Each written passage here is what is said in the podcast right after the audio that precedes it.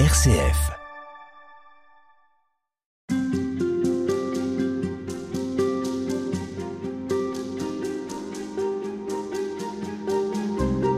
On a beaucoup parlé de conversion, de renversement, de paradoxe, Gabriel Ringlet, au cours de ses entretiens, d'un Dieu qui se révèle euh, tendre, à côté de nous, à travers euh, Jésus. Est-ce qu'on peut dire que le texte des béatitudes dont on va parler dans cet euh, entretien, c'est vraiment le, le summum de ce paradoxe et de ce renversement euh, Oui. que nous annonce le Christ? Absolument. De quoi est-ce qu'il est question? Pour moi, ce texte, il est fondamental. Je crois que les béatitudes, c'est bien là qu'il faut revisiter l'évangile non-stop, non-stop, non-stop. C'est bien là qu'il faut faire appel aux artistes, à tous les créateurs d'imaginaire, pour que cette charte du royaume, ils deviennent et elles deviennent notre charte de tous les jours. Les Donc ce hein, Jésus, une charte du royaume de Dieu. Ah oui, vraiment. hein. Euh, ce, ce Jésus qui monte, j'y suis allé à plusieurs reprises, hein, sur cette petite montagne, qui regarde le paysage, qui voit les paysans qui sont en train de saler leurs champs, c'est-à-dire euh, d'exciter la terre pour qu'elle produise mieux, et puis qui demande à ses disciples de se rapprocher et qui leur délivre ce bouleversant message. Moi, je pense qu'on peut constamment réinterroger ce message et ne jamais, jamais oublier que le mot-clé des béatitudes, c'est le mot joie. Je pense que finalement, non seulement j'ai voulu que le livre se termine par la joie, par une méditation sur ce qu'est la joie, mais, que le fil rouge, malgré la blessure, hein, que le fil rouge qui traverse tout le livre, c'est la joie. Car je vois une grande proximité entre la grâce et la joie. Qu'est-ce qu'il dit euh, quand il s'adresse à ses disciples? Vous dites que c'est bouleversant. Quel est le, le contenu, euh, si on peut le résumer, de ces paroles? Son tout premier mot, c'est le mot joie. On a traduit parfois par heureux, on a traduit parfois par en marche, mais j'aime beaucoup la Bible Bayard qui traduit par joie, joie, joie. Alors, il dit que la joie est pauvre, il dit que la joie est douce, que la joie est juste, que la joie a faim quelquefois, qu'elle a soif, qu'elle accueille la bonté, qu'elle accueille la miséricorde, qu'elle accueille la paix.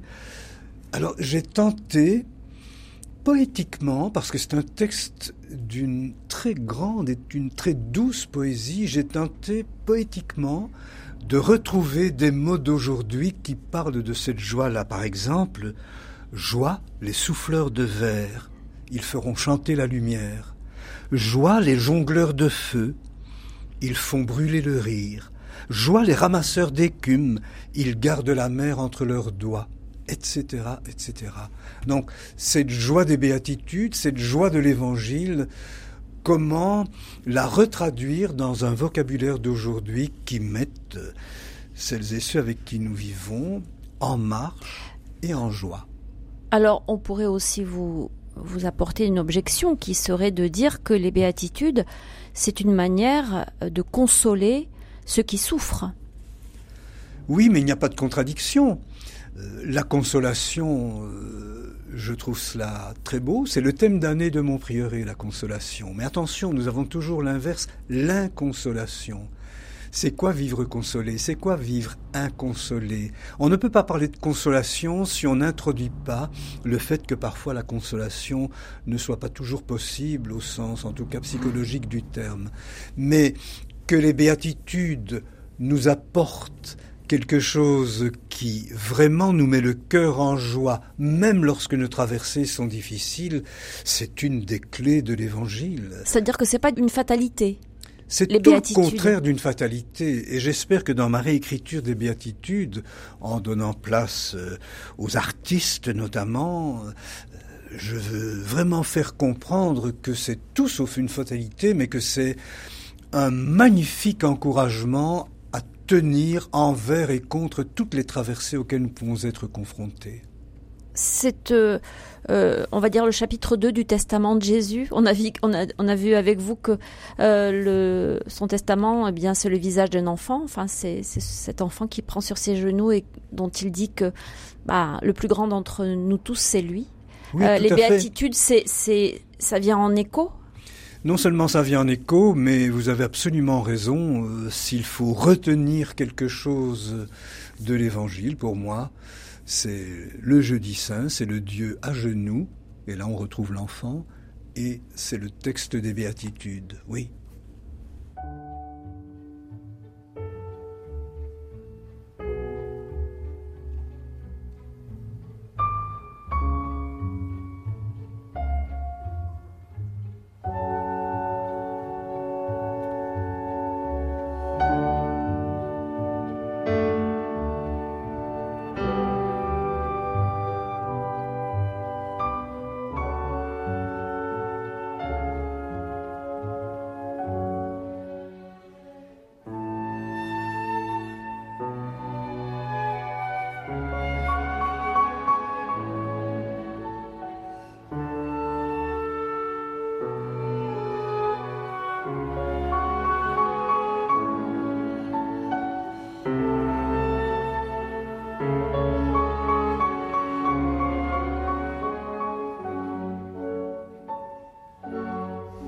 Gabriel Ringlet, dans votre livre, il est question de nos fêlures, de nos blessures. Nous sommes aussi porteurs de force, porteurs d'énergie, porteurs de, ben, d'un avenir, autant que faire se peut. Euh, Jésus, tel que vous nous le présentez dans cet ouvrage, se tient à nos côtés finalement. Oui. Et, et, et pose sur nous un regard de tendresse, plus qu'un regard, des gestes aussi de tendresse. Mais Jésus est quelqu'un de tout à fait concret. Il ne tient pas de discours, même s'il y a parfois des moments de réflexion, bien sûr, dans l'Évangile, mais il agit. Et il agit dans chacune de nos existences, dans ce qu'elles ont de plus terre à terre. Je pense que Jésus, il est très proche du sol, il est très proche de l'humus, il est très proche de nos traversées les plus immédiates, et c'est là que je trouve, je me sens très très encouragé par quelqu'un qui est tellement fraternel et qui précisément parce qu'il est habité par ce souffle fraternel me permet d'aller de l'avant, même parfois quand je me sens dans l'impasse. Donc je crois qu'il y a là un vrai frère d'armes, en quelque sorte, qui m'aide à mener le combat de, de mon existence, qui n'est pas toujours un combat facile dans quelle mesure est-ce qu'on a la responsabilité de justement de, faire connaître peut-être ce, visage méconnu de Jésus? Il y a des tas d'a priori sur la foi chrétienne, sur l'Évangile, euh, des choses qui se sont un peu euh, euh cristallisées autour de, la morale. En fait, là, dans tout ce qu'on vient de dire, on vient de faire un peu exploser tout ça.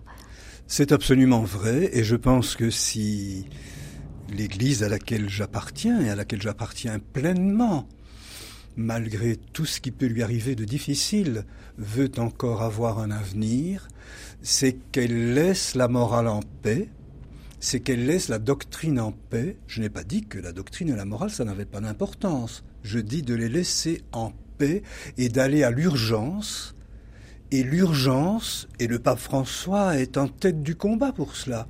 Ce sont par exemple les migrants, l'urgence, ce sont aujourd'hui les prisons, l'urgence, c'est aujourd'hui la santé, les hôpitaux, les gens qui sont en marginalité. Alors imaginez une fraction de seconde, je rêve que les chrétiens se mettent à dire je vais à l'urgence, je vais dans tous ces lieux-là, je vais vivre les béatitudes là où parfois personne ne va, mais c'est un nouveau printemps, c'est un nouveau fleurissement du christianisme. J'en suis absolument convaincu.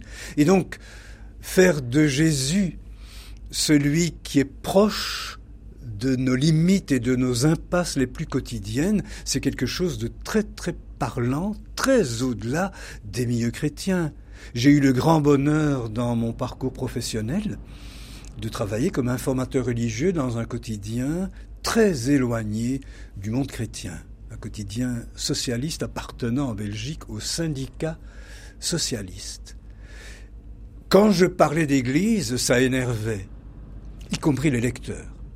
Mais dès que je parlais de Jésus et dès que je parlais de l'Évangile, il y avait une formidable écoute et même un, un vrai courrier.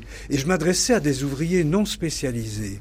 Mais Jésus, oui. Pourquoi Jésus, oui? Ils étaient prêts à suivre mm-hmm. cet homme qui avait été aussi proche et aussi fraternel, surtout lorsque ses contemporains étaient dans l'impasse. Et ils se sentaient en quelque sorte tout à fait rejoints dans les combats que eux-mêmes menaient pour essayer, plus ou moins bien, de vivre leur propre vie. Il y a quelque chose de politique dans le christianisme? Ah, je au, le sens au, grand et noble du terme? Oui, parce que nous savons à quel point le mot est presque difficile à prononcer aujourd'hui, mais il y a quelque chose de vraiment politique, oui. Euh, c'est un changement de planète, c'est un changement de monde, c'est un changement de climat. Les grands enjeux euh, se trouvent dans l'Évangile. Et quand, par exemple, dans Laudato Si, l'encyclique euh, qu'il a consacrée à l'avenir de la planète, le pape unit l'avenir de la planète et la question sociale, nous sommes au cœur de l'Évangile. Jésus aussi a parlé et de la nature et de la situation dans laquelle se trouvaient ses contemporains sans jamais vouloir les séparer. Merci beaucoup Gabriel Ringlet d'avoir été l'invité de cette série Alte Spirituelle. Votre livre s'intitule la, la, blessure et la grâce. Il est paru aux éditions Albin Michel. Merci encore à vous. Merci à vous Véronique. Et merci à Pierre-Henri Paget qui était à la technique.